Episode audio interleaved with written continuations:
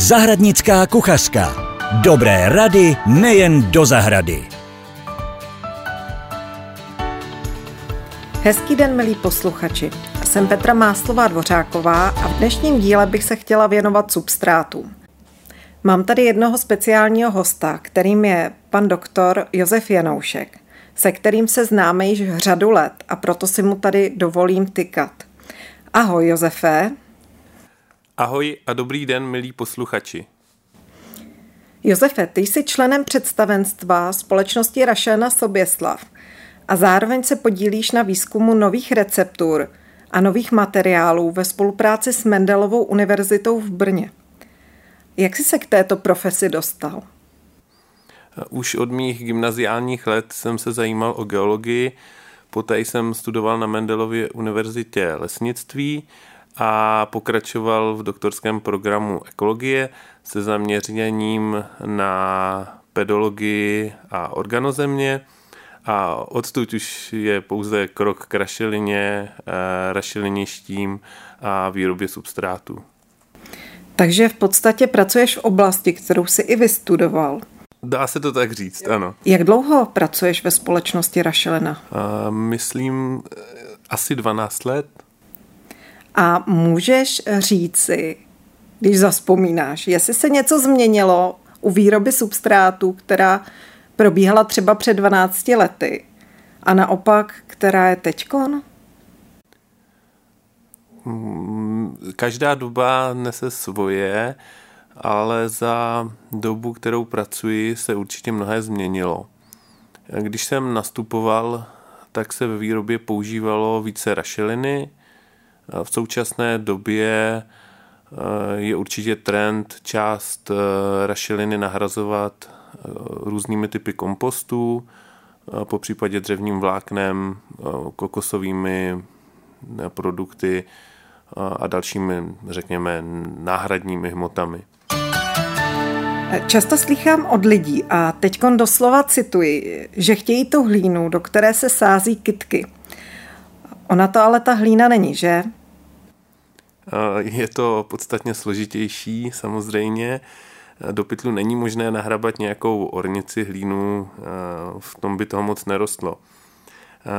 Výroba pěstebních substrátů je náročný proces, je třeba si uvědomit, že my vytváříme substrát, který se poté dá do truhlíku, květináčů, záhonů, skleníků a to jsou nepřirozené podmínky.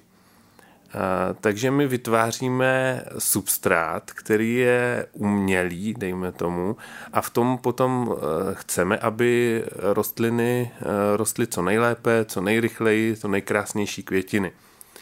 A to samozřejmě není možné dělat v nějaké ornici, která že jo, funguje v přírodě úplně jinak, jo, nějakým svým přírodním systémem, oběhem, že jo, samozřejmě je tam nějaký hydrický režim, nějaký eh, režim živin a to my všechno v podstatě zrušíme, tedy ten přirozený systém a vytvoříme naprosto umělé podmínky.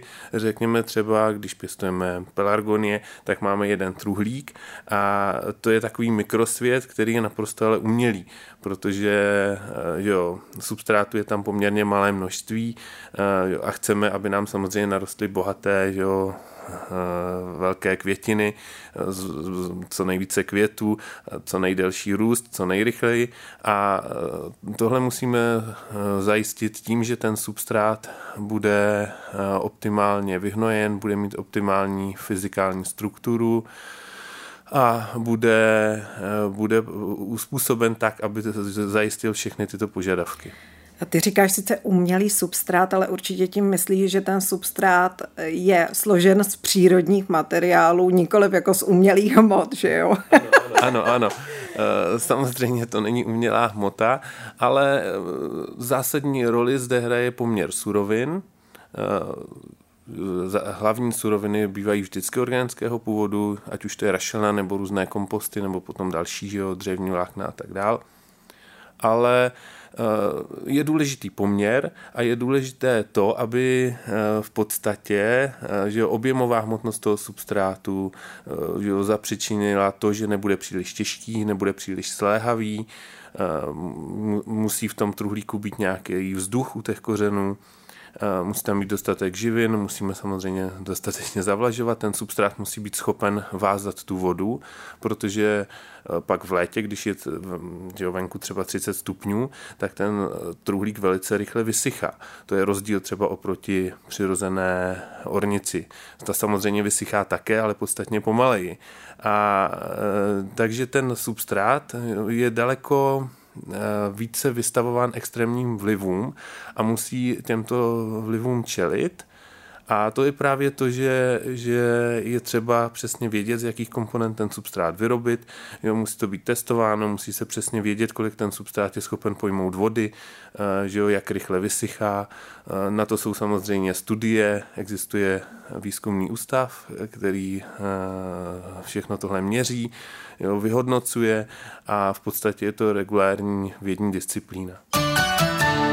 Ještě se vrátím k tomu substrátu, protože když se podívám ze zadu na pytle, eh, tak eh, se tam dočítám, že obsahují směs rašelin, kompost a hnojiva. Eh, mě by zajímalo, co to vlastně ta rašelina je a jaký je rozdíl mezi ní a kompostem. Rašelina je organogenní sediment, který vzniká velmi dlouho ve specifických podmínkách. Většinou nějakých mokřadů a chladných míst. Jedinečnost rašeliny spočívá v tom, že ta hmota je částečně rozložená, na rozdíl třeba od kompostu. A e, hmota jako rašelina si zachovává do určité míry buněčnou strukturu, v, nerozlo, v nerozbitém nebo nerozloženém stavu. Takže je částečně schopná eh, vázat vodu, ta rašelina. To zase souvisí s tím, že prostě vzniká rašelina často z mokřadních rostlin, jako z mechu a tak dále, ty obecně, že také jsou schopny vázat spoustu vody do svých těl. A potom i ta rašelina si částečně zachovává možnost vázání vody, což je velký rozdíl oproti kompostům a dalším hmotám. Takže z tohoto pohledu rašelina je schopná vázat e, x násobek své hmotnosti vody. A to je právě třeba pro to pěstování v těch podmínkách truhlíku zásadní že nám tak rychle třeba nevysychá ten substrát pak v těch extrémních podmínkách tato vlastnost je jedinečná zároveň, že rašelina je čistá hmota, nejsou v ní žádné plevele, nejsou v ní žádné mikroorganismy jako škůdci. Další důležitý faktor, že, je, že nemůže být znečištěna nějakými těžkými kovy a tak dál. Zahradnická kuchařka. Dobré rady nejen do zahrady. Minulosti se rašelina těžila na mnoho plochách v České republice. V současnosti uh, už je to jenom pár lokalit s menší těžbou. Uh, Josefe, co se děje pak s těma vytěženýma plochama? V současné době se omezuje těžba rašelny v České republice a většina rašelny se dováží z baltských států. Rašeliniště jsou vždy po těžbě rekultivovány a to dvoumi způsoby. První způsob je takový, kdy se v rašeliništi znovu nastaví podmínky tak, aby mohl vznikat opětovně mokřat. To znamená, že se zahradí odvodňovací kanály, zvýší se hladina spodní vody, a umožní se rozvoj mokřadních eh, druhů, to znamená mechů, bříz a tak dál, eh, které, které vrátí znovu to místo e, přírodě a vzniká tam znovu rašeliniště a bude se znovu tam ukládat rašelina v dalších letech. Druhý způsob, kdy z nějakého důvodu, zejména majitel třeba těch ploch, nechce, aby tam vznikl mokřát, a potom, eh, potom eh, dojde k vysazení lesa. Vysazuje se většinou borový les a tento les potom po pěti, deseti letech se chová jako standardní les v, mokř, v mokřejších, na mokřejších stanovištích. Takže můžeme říct, že u toho prvního způsobu vlastně navracíme ten ekosystém zpátky, jak býval? Ano, všechny podmínky jsou nastaveny tak, aby znovu vznikal mokřát a praxe ukazuje, že i na plochách, kde jsme těžili, třeba jako Soumarský most v Národním parku Šumava, po deseti letech od těžby není možné poznat, že tam někdo někdy těžil. V současné době slyšíme hodně z médií o substrátech, které jsou bez přídavku rašelin. Jsou opravdu tak kvalitní, nebo by v substrátech měla být rašelina aspoň v menší míře? Dlouholetá praxe ukázala, že v podstatě neexistuje lepší surovina pro výrobu pěstebních substrátů než je rašelina. Protože si však zejména v poslední době výrobci uvědomují, svoji zodpovědnost a snaží se využívat rašelinu zodpovědně. Eh, z tohoto důvodu eh, se snaží v poslední době aspoň část rašeliny nahradit různými typy kompostů, po případě dalších náhradních hmot. Substráty bez rašeliny vyrobit lze, Eh, mají však o něco horší vlastnosti než eh, substráty, aspoň s nějakým podílem rašeliny.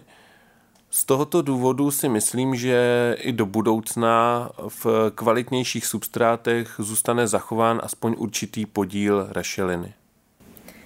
Je jeden univerzální druh substrátu vhodný pro všechny rostliny? Hmm, teoreticky ano. Všechny rostliny budou v univerzálním substrátu nějak růst. E, nebude to ale optimální. Stejně jako různé rody e, v přírodě e, rostou na různých stanovištích, tak i různé rody pěstované v truhlících, květináčích potřebují trochu odlišné stanoviště. A toto odlišné stanoviště jim zajistíme právě různými typy substrátů. Když si koupím substrát v obchodě a vysazuji do něj rostliny, musím pak ještě dál hnojit? Ptám se proto, že často na obalech vidím nápis vyhnojeno na několik týdnů. Základní vyhnojení substrátu je přibližně na 4 týdny.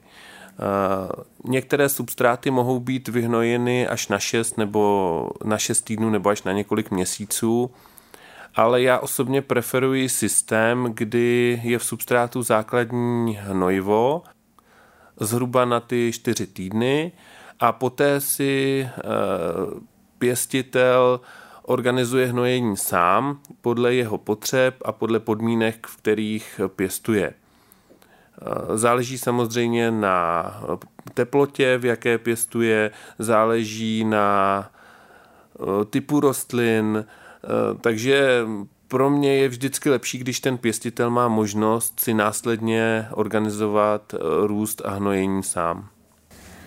Už delší dobu je trend pěstovat bez chemie.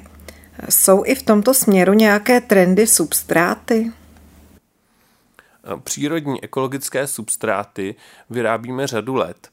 Substrát je tvořen pouze přírodními materiály, tedy rašelnou a komposty, a vždy je vyhnojen organickým hnojivem eh, organického původu, takže se vždy jedná o nějakou formu fermentovaného a následně peletovaného kravského, koňského nebo slepičího hnoje.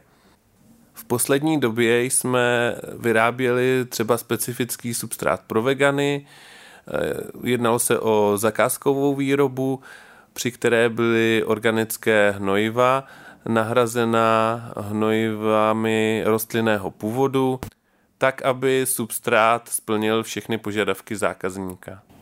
Josefe, moc ti děkuji za dnešní rozhovor a s posluchači se těším na slyšenou zase u příštího dílu.